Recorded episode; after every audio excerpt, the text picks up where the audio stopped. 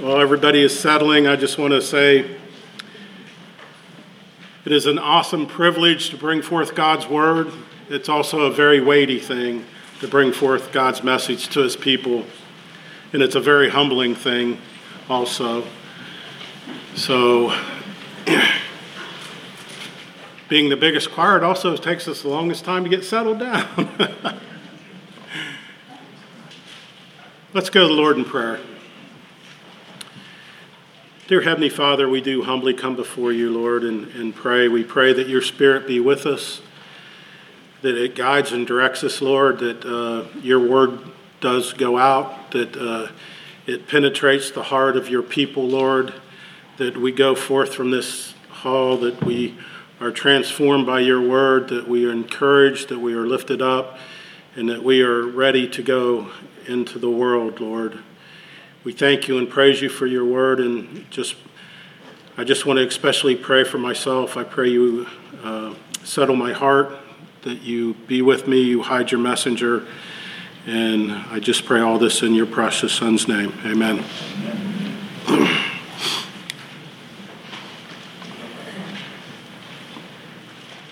Uh, Matthew 5, 14 through 16. Uh, okay, there it is. it says, You are the light of the world. A city set on a hill cannot be hidden, nor do people light a lamp and put it under a basket, but on a stand, and it gives light to the whole house. In the same way, let your light shine before others, so that they may see your good works and gl- give glory to your Father who is in heaven. May God be praised for his infallible word. First of all, I just want to start out by asking for your indulgence. This is like no other sermon I have ever preached. And I ask that you just please stick with me throughout the sermon. Also, I'd like to say that if it sounds like I'm being hard or mad or pointing fingers, I just want you to know that God has truly placed this upon my heart and the finger pointing is not at you, it's been at myself for the last month or so that I've been preparing this lesson. Conviction is of the Spirit of the Lord working in our lives. So, in saying all that, let's dive into the sermon. I just want you to picture this. On a dangerous rocky seacoast, notorious for shipwrecks, stood a crude little life saving station. Actually, the station was nothing more than a little shack with one raft, but had extremely devoted group of members who kept a constant watch over the turbulent sea, with little regard for their own personal safety or comfort. Day and night, tirelessly, they searched for those in danger, as well as the lost. Many, many lives were saved by this brave band of people who faithfully worked as a team in and out of the little life saving station. By and by, the station had become a famous place. Some of those who were saved wanted to become a part of this little station. They were willing to give their time, their energy, and their money in support of the station's objectives. New boats were purchased, new crews were trained. The station that was once small, crude, and insignificant began to grow. Some members were unhappy because the shack was so unattractive and poorly equipped. They felt a comfortable station, station should be provided. Emergency cots were replaced with lovely new furniture. Rough handmade tools were discarded. Sophisticated, classy systems were installed. The original shack was torn down to make way for all the new equipment, furnishings, and systems. It became a popular gathering place, and its objectives began to shift. It was now used as sort of a clubhouse, an attractive building for public gatherings, saving lives, feeding the hungry, strengthening the fearful, and calming the disturbed rarely occurred. Few members were interested in braving the, the seas for life saving missions, so they hired professionals to do this work. The original mission uh, wasn't altogether forgotten, though. The life saving motif was still, still prevailed in the clubhouse's decorations. In fact, there was a life raft still preserved in a room with soft lights that help hide the dust of the once used vessel. One stormy night, a large ship wrecked just off the coast. The hired crew brought in boatloads of tired, wet survivors. They were dirty, sick, and obviously from a distant land. The station was in total chaos. The event was so traumatic that members contracted out buildings to be built so future shipwrecks could be processed with little disruption to their lives. The next meeting, there were angry words spoken that resulted in a division among members. Most of the members wanted to discontinue the life saving missions altogether as being unpleasant and a hindrance to their normal social life. Some insisted, though, that rescue was their primary purpose and pointed out that they were still called a life saving station. The latter were ignored, and if they wanted to continue to keep life saving as their main objective, they would have to start their own station down the coast, which they did. As years passed, the new station eventually experienced the same, same type of changes as the old one, and yet another life saving station was formed. History continued to repeat itself, and if you visit that coastline today, you will see a large number of exclusive, impressive buildings along the way, owned and operated by members and professionals who have lost all involvement and interest in the saving of lives. Does this story put you in mind of anything, any institution in America today? I don't know about you all, but when I first heard this, I thought of the church in America. Then another thought came to my mind, and I thought, at least that doesn't describe my church. And then, you know what came next? A sense of pride. There might be a lot of churches out there not preaching the truth, but that's not my church.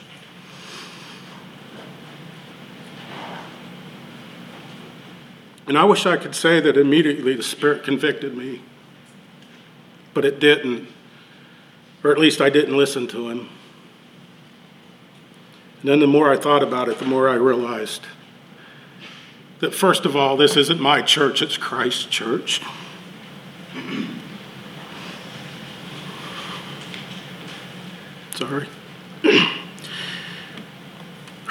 And I began to weep for Christ's church and the state that it has become in this country.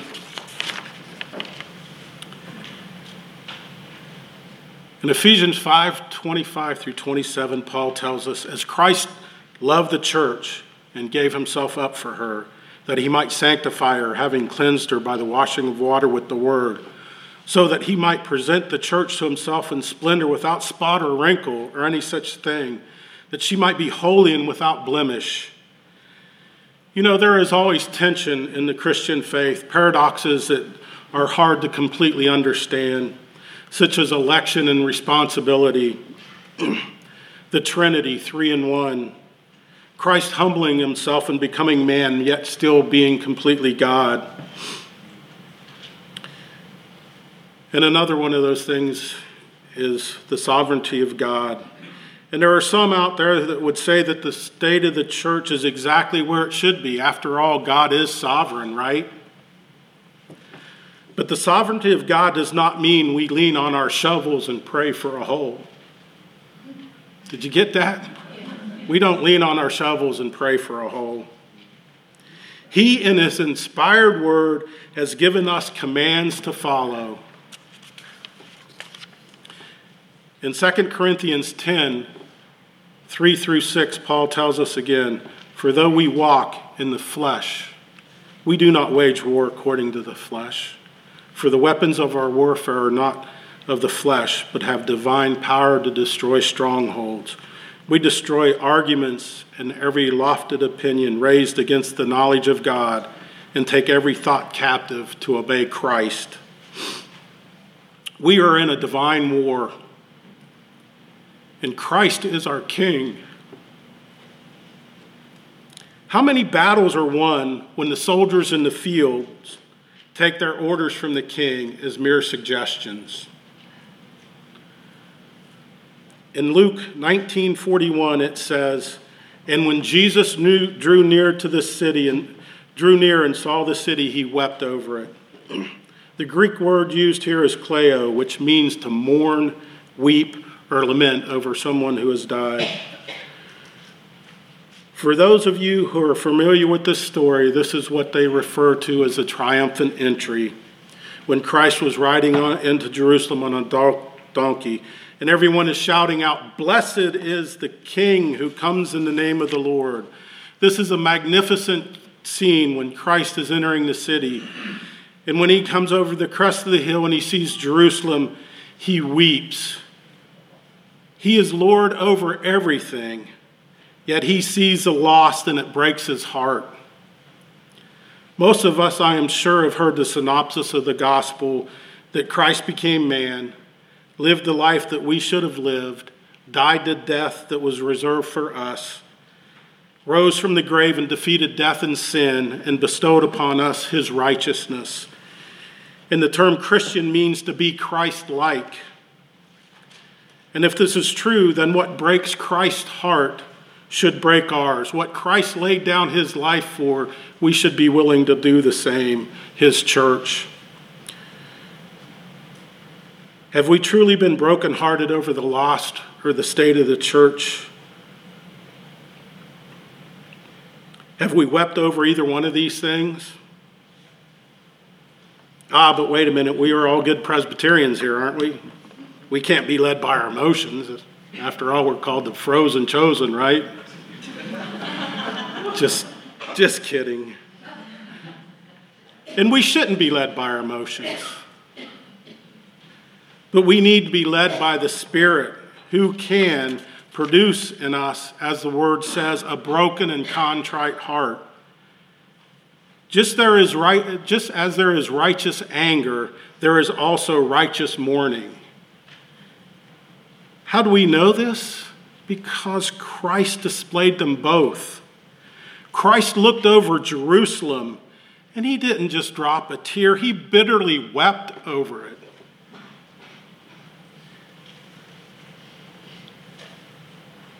He seen the true walking dead and he wept.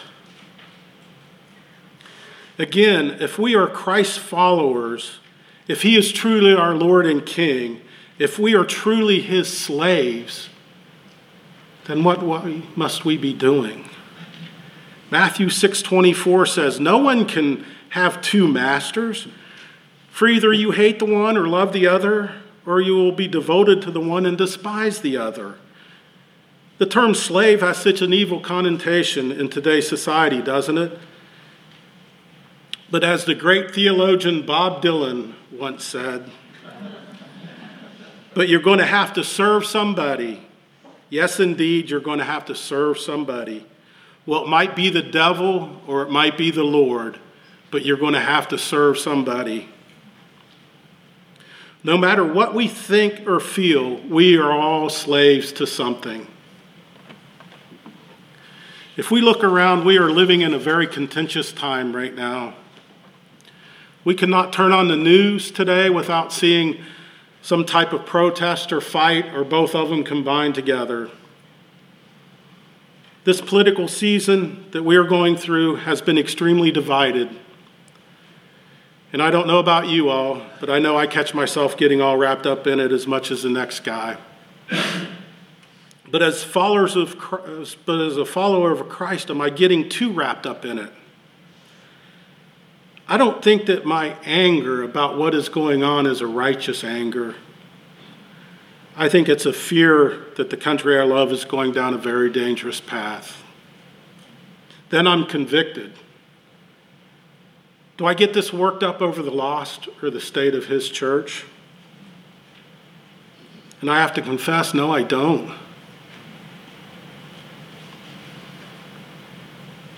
And in saying all that, it leads me up to what God has been putting on my heart today. Who should we be looking towards? Should it be some candidate who more, more closely lines up with my political views? Or one political party controlling the House and Senate that our country would be renewed? As believers, we should take the right to vote very seriously. But we can never, ever look to this country as our Savior or anything else other than Christ. This country will not be transformed from the top down.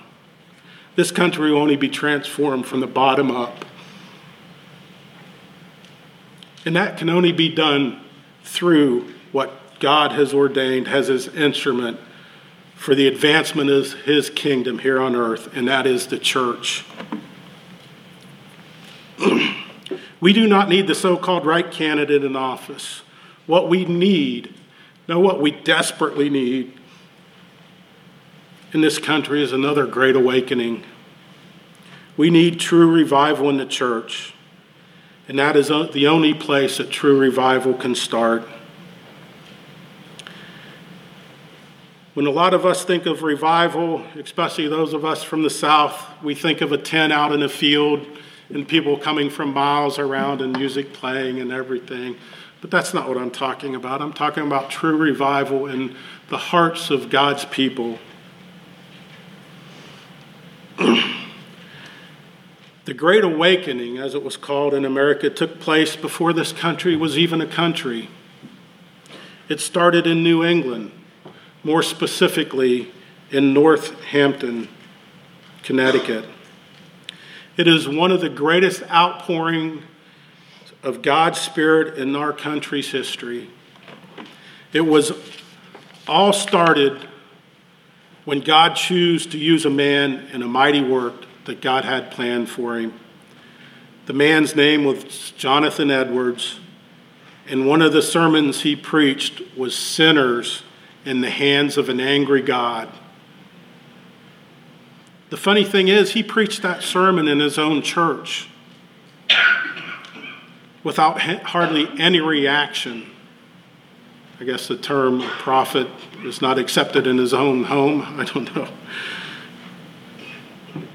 But a neighboring church in another town asked him to come and preach, and he thought the sermon was so important that he preached it there but it had far different results.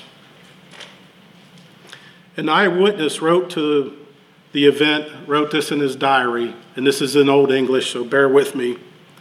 He said, We went over to Enfield where we met dear Mr. Edwards of Northampton, who preached a most awakening sermon from these words in Deuteronomy 32 35. Vengeance is mine and recompense for the time when their foot shall slip for the day of their calamity is at hand, and their doom comes swiftly. And before the sermon was done, there was a great moaning and crying went through ye whole house. What must I do to be saved? Oh, am I going to hell? Oh, what shall I do for Christ? And so forth. So yet ye minister was obliged to desist. Ye, the shrieks and cries were piercing and amazing, and after some time of waiting, the congregation were still. Jonathan Edwards wrote about this time, and he wrote, A great and earnest concern about the great things of religion and eternal world became universal in all parts of town. The work of conversion was carried on in a most astounding manner and increased more and more souls did, as it were, by flocks come to Jesus Christ. Almost overnight, the whole town seemed to be transformed. Talk about cultural impact. The, citizens, the citizens sang hymns in the street, the taverns were closed, the young people pursued God in bands, and I, it was impossible to get in church unless you uh, arrived hours early could you imagine that? We go to a restaurant and we're upset if the food takes 10 minutes to get there. These people waited hours to come in to worship the Lord.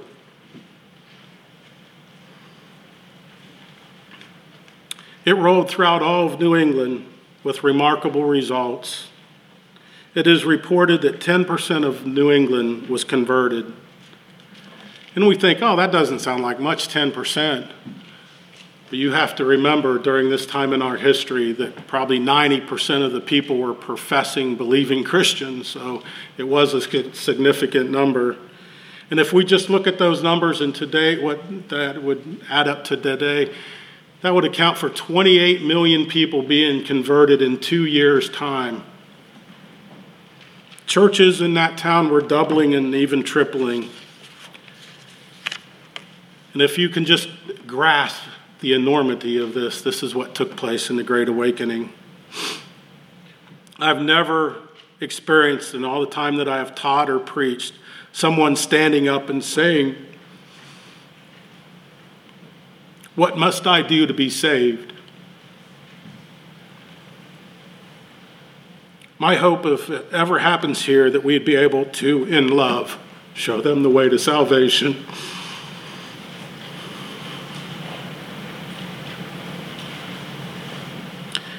Sounds to me like another great awakening could be a very messy event.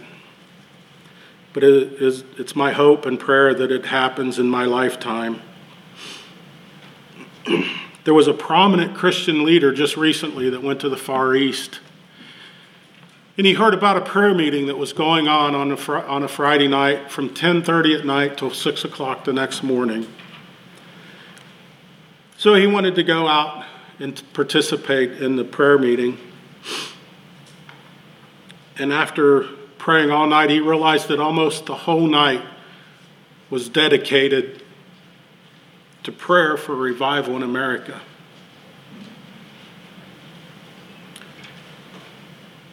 So after the meeting, he went to the leader of the meeting and he asked if they just mainly focused on praying for revival in America because they knew he was there. And the man answered no. He said this was a typical meeting. So the guy's next question was, Well, how long have you been meeting? And the answer was for 12 years. He was baffled. So he asked, Why? And the man answered, We know if revival would break out in America, it would affect the whole world.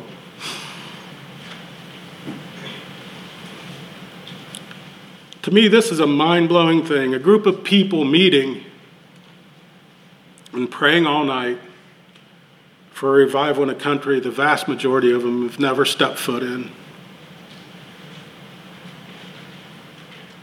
And I know I pray for revival all the time for Christ Church and for myself, but as usually, please God revive your church or please God revive me. But to pray once a week over 12 years just blows my mind. And it brings to mind the old Saturday Night Live phrase I am not worthy, I am not worthy. And I think that's the whole point I am not worthy. But Christ is worthy of our praise and loyalty. He is King of kings and Lord of lords. Do we want the messiness of true revival? Can we even handle it? I don't know, but I'd love to find out.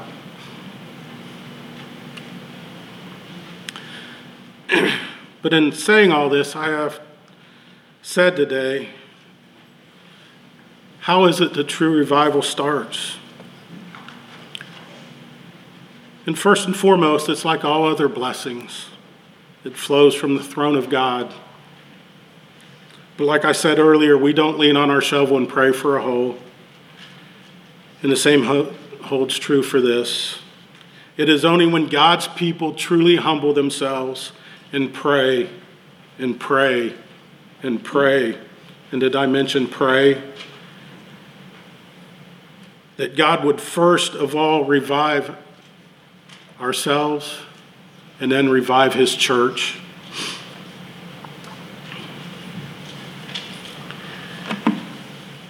Is this a guarantee that it will happen? And the answer is a resounding no. Oh, but I want a guarantee. I'm sorry, but our next breaths aren't even guaranteed.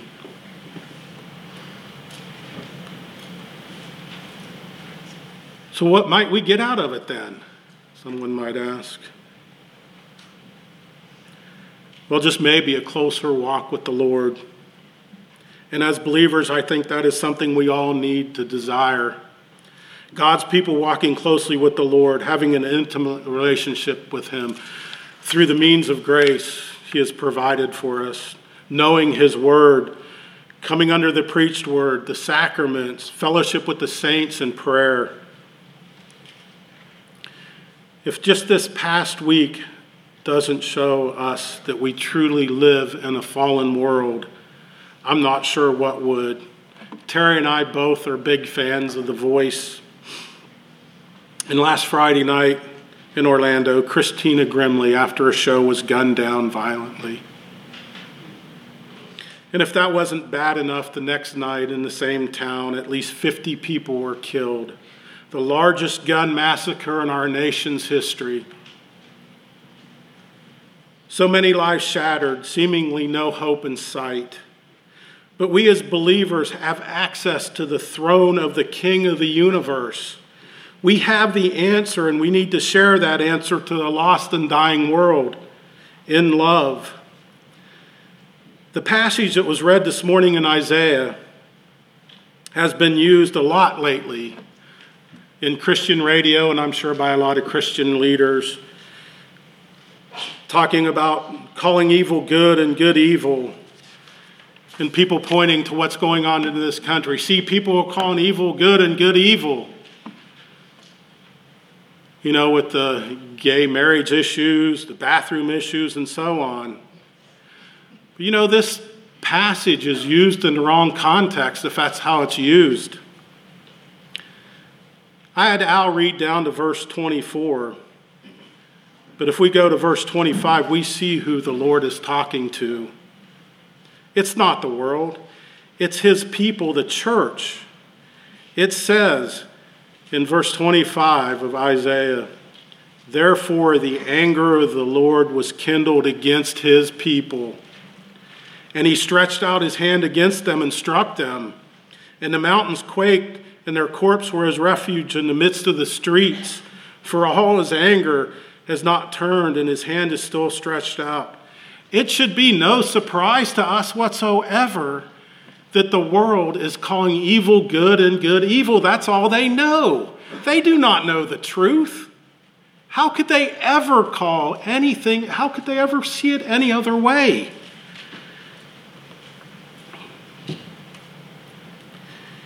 It's when God's people do it, is when God's anger burns. And we can see that today in America. Instead of the church standing in the gap and standing up for what is true, it is letting the culture dictate to it what is true. In 1 Timothy 3:15 it says, "If I delay, and this is Paul speaking about him coming to them, if I delay, you may know how one ought to behave in the household of God, which is the church of the living God." a pillar and buttress of truth. We as believers, when we, when we as believers start accepting what the world calls good and do not stand firm on the truths of God's word, then are we truly loving the lost? We have the truth of God, the gospel, which is the power of God for salvation.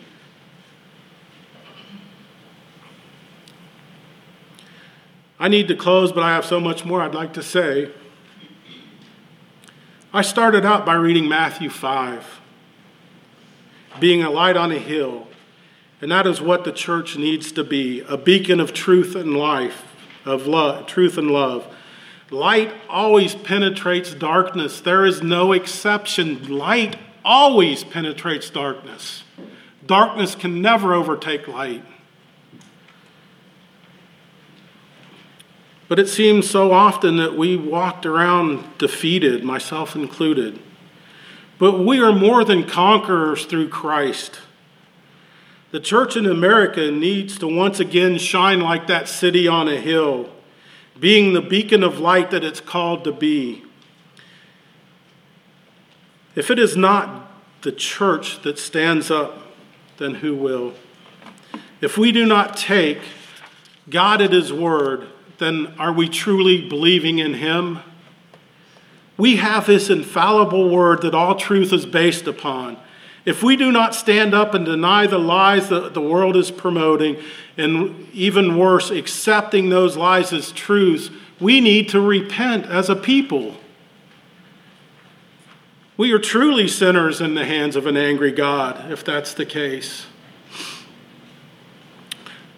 Another passage that is so often used wrong, I believe, is the passage in Revelation that when Christ says he stands at the door and knocks. Christ is standing at the door of the church of Laodicea. So often we hear this verse and that people use it as Christ staying at the unbeliever's heart and knocking, asking to come in. No, Christ is standing at the door of the church and asking to come in.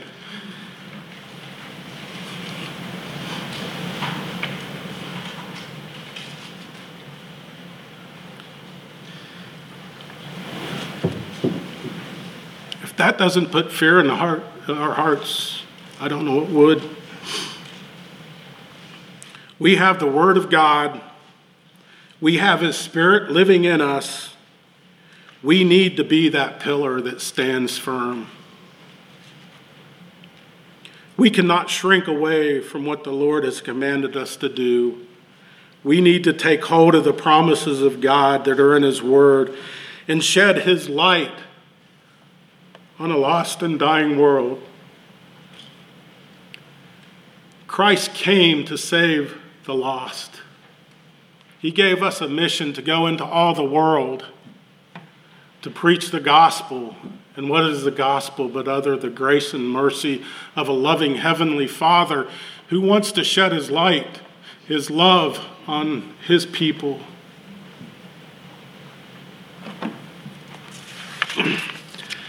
Like I began with this morning, if I sounded hard or finger pointing, believe me, it was all me. God has been talking to me in the last month, showing me where I need to stand firm. And I hope my call today is that you all know that we all need to stand firm together, knowing that it is not in our power, but it's in the power of Christ and the work that He did on the cross. That we need to go forth, that we do have the true message of reconciliation to God. It's found nowhere else.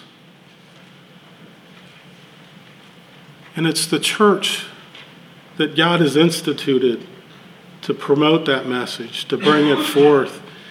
Most importantly, in, in love. Truth and love are the same coin but different sides. You cannot have love without truth, and you cannot have truth without love. We cannot truly love someone and not tell them that they are destined for hell unless they are put their trust in Christ. They go hand in hand, they cannot be separated. Thank you for letting me indulge myself this morning. I hope the message meant a lot to you. I know it meant a lot to me in preparing it. Let's go to the Lord in prayer. Dear Heavenly Father, I humbly come before you this morning as a sinner in the hands of an angry God. Lord, I just pray that you be with your people. We are weak and desperate people, Lord, in need of your grace and mercy each and every day, Lord. Each and every moment of our lives, we need it. Shine forth your light into our hearts, Lord. We pray in Christ's name. Amen.